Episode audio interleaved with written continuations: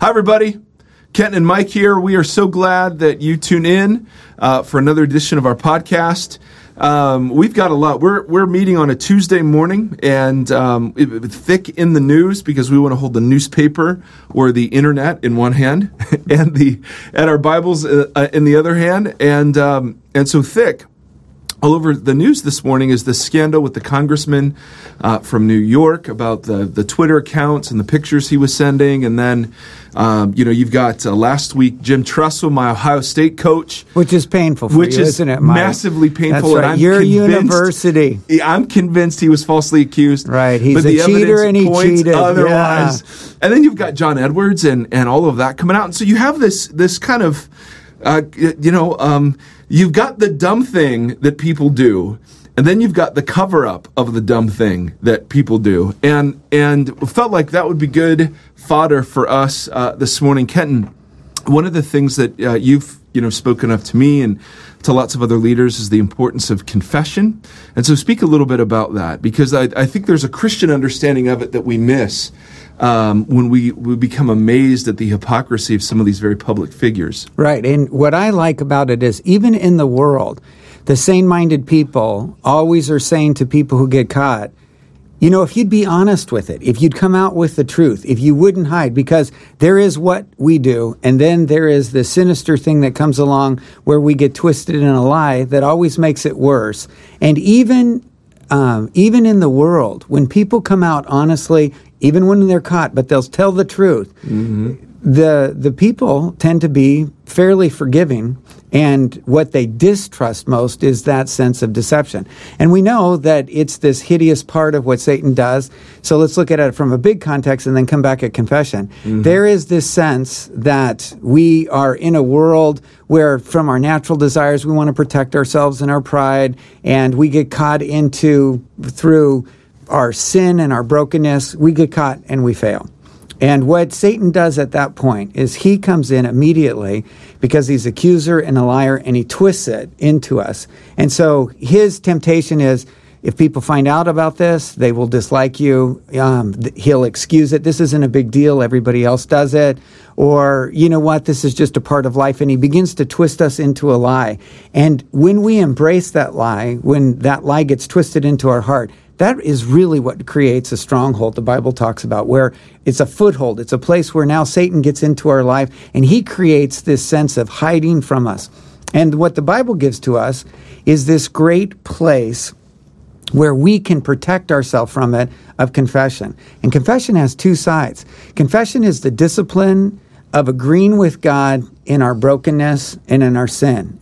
And we can go to that because the Bible says it's the kindness of God, the love of God, the mercy of God that calls us to repentance. And the reason that David in Psalm 139 says, Search me, O God, the reason he's willing to let God in, or he's willing to invite God into his heart and say, Look at my heart uh, and tell me what you see, is that he knows God is always going to be kind and loving and merciful and gracious. God is not like us. He's not going to be condemning. He's not going to be pointing. He's not going to be angry. God is wonderfully loving and he sees the broken parts of our life. And when we invite God in, we're saying, God, show me where there is brokenness. Because God, in love, compassion, and kindness, points out the brokenness and he invites us to admit it and say, This is the truth in me. Uh, this is where I am. And the good news is, God, who's the master artist, isn't threatened by that. And we talk a lot about there is forgiveness and there's this process that God is continually developing us. So the first part of confession is for us to be courageous enough to go to God and admit the truth. And it's the discipline of admitting the truth. Uh, in our own life, dis- uh, we journal and we admit the truth. In our thought life, we're able to write it out or say, This is true of me. We have people in our life where we can constantly admit the truth so that uh, we have the practice, the spiritual practice of constantly saying, This is the truth. And it keeps me from sliding into that kind of gray zone of going, well, I didn't really do that, or everybody, where I just say it the way that it is. But what we're not good is the other side of confession is admitting kind of what we're talking about in Ephesians, the positive side, which is, I am loved. I am forgiven. I am redeemed. I am a saint. I sinned because I forgot who I was, but the truth is I'm God's loved child. And so confession is really the invitation on two sides to admit the truth where I didn't live up to my identity, I fell short of my identity. Uh, this is where I am in this process that's not threatening to God. And so there's the discipline of admitting the truth. But on the other side, it is the discipline of affirming the truth. I'm loved, I'm redeemed, I'm forgiven, and embracing those truths, which really then creates the motivation of saying, next time, I don't have to do this. I don't have to believe that lie. Is that how you see it? I've kind of gone on there for a yes. moment. Wow. You're just listening. I know, shocking. uh, I would add another layer to it. Um, that is totally consistent with what you've said. Um, there is a there is a sense though that we don't understand the basis for confession well. We think that um, I, I, remember I was at a retreat and years ago, and the speaker looked out at this audience of maybe 1,200 college students, and he said, "When you confess your sin, do you appeal to God's mercy or do, do you appeal to His justice?" And he said, "How many of you appeal to mercy?" Every hand went up. How many of you appeal to his justice? You know, no hand went up. I mean, we don't even think that way. And he kind of walked through this idea where, you know, in First John it says, if you confess your sins, he's faithful and just to forgive us. Mm. God's justice was satisfied by the sacrifice of Jesus. And so literally the basis of my my my freedom in Christ isn't that God's merciful, although in mercy he sent Christ, and it's not that he loves me, although he loved me enough to demonstrate that love, but mm-hmm. it's the fact that his justice has already been satisfied. It's really that both and, isn't it? So it you is. have faithfulness and the mercy, grace. Yes. I like it. And you, the same side, there is a sense of justice. It's been taken care of. Yes, because uh, what we don't want to say is that our brokenness is not a big deal to God. And um, it's a huge deal. I mean, it's the anguish of his heart to have forsaken his one and only son for our sake. So we have to say these aren't just mistakes, these aren't just one offs, but there is a freedom we have now to live without condemnation that's rooted not just in his love and affection towards us, but in the fact that his justice has been satisfied. That's why there's no condemnation. Otherwise, like we read in Ephesians, we would be by nature deserving of wrath. That wrath was poured out on Jesus. And so there, there are all kinds of layers to this. It's the affirming of my positive identity. It's the renouncing that these behaviors that that I've done are part of the old self that is wasting away and I'm being renewed day by day in the image of Christ.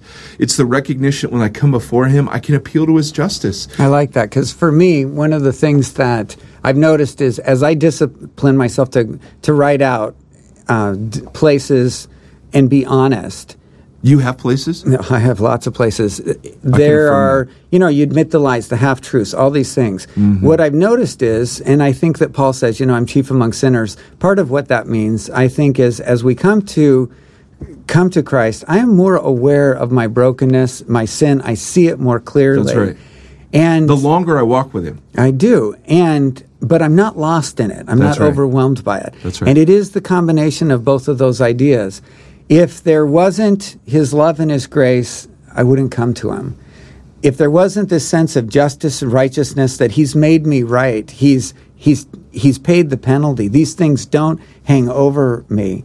Right. You know, there would be a sense of he's just being optimistic, and you know, there is kind of like I like you, but you still are a mess up. Right. And and it is both of those that gives right. me the courage to be honest, to look at those because I go into it and I'm more and more aware of of falling short. But it isn't this wave where I become so overwhelmed. There's a discouragement. I can never be what God wants me to be. Right at the same time, I see that God is redeeming. He is That's saving. Right. He is rescuing. There are new desires that are emerging. I am not what I once was. That's right. And and I don't get lost, you know, because there's times people come and they get they seem to get lost in the I am broken, I am sinful, I am overwhelmed by and, and it That's is right. that part of they're trying to fix themselves instead of embracing there is the justice of God, righteousness, right. forgiveness. There is right. a mercy, grace, kindness, His faithfulness that gives me the courage to move at Him and say, I don't have to be afraid of you on It's a- either it- side. It's a bit of a paradox in the sense that the the closer you get to Jesus, the more wicked I see that I am,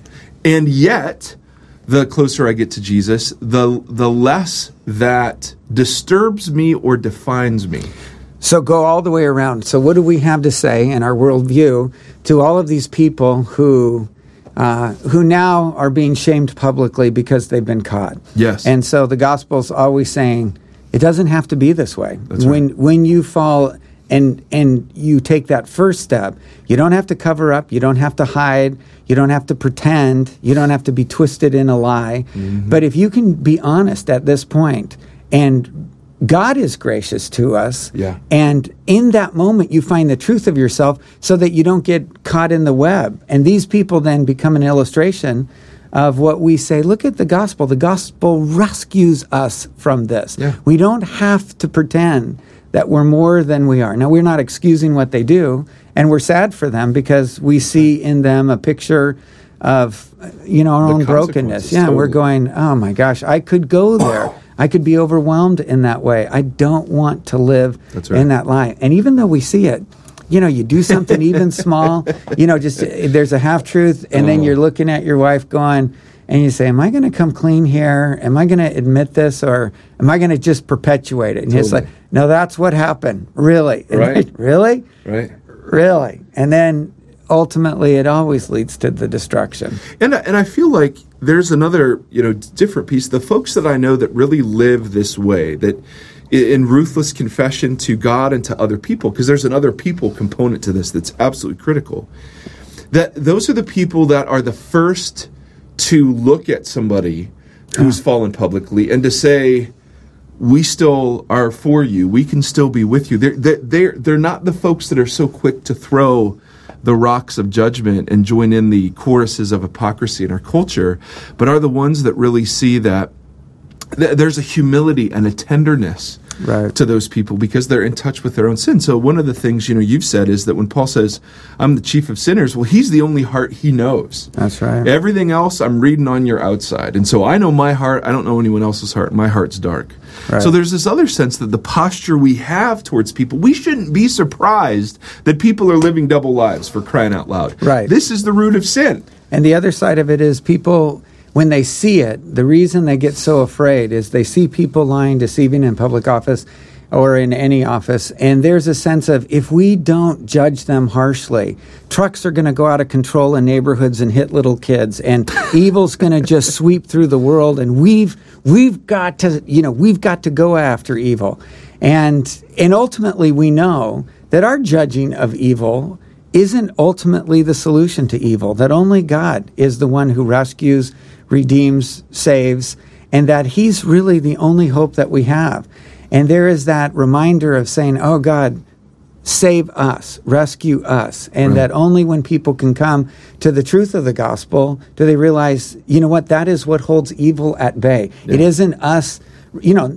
There should be righteousness. We can't let people just skate. There, you know, there has to be a kind of justice, but right. it protects us from that individual justice of being angry. I That's have right. to be angry That's at this. I have to control it. I've got to stop it because I can't stop it. Yeah. You know, there's an interesting uh, part in the Genesis narratives where Adam and Eve sin, of course, they disobey. And, you know, they didn't go rob a bank, they didn't go murder right away. The first thing they did was they hid. Yeah. And that has been the human response to sin ever since. Mm-hmm. We hide. And so part of the gospel invitation, you know, is to come out of hiding. I mean, when God asks, Where are you? Yeah. He knows. I mean, it's not for his sake that he's asking this question, but there's a sense of come out of hiding, come be in relationship. We can, you know, sin has consequences, of course, but it's like I tell my kids as long as we're dealing in truth, we're okay. Right. Okay, so that's our message today. That's our Come out of hiding. We see all that. We don't have to judge them and think it's about them. The truth of us, truth is uh, for all of us, all of us can come out of hiding. We can be who God wants us to be. So, Ohio State will still be great. And uh, pray for our new coaching search. I mean, this is really big. I think. I think it's just can't let go of it, huh? Oh, I know. That's my it. heart just is sad. All All right. right, bless you guys. All right. Thank you.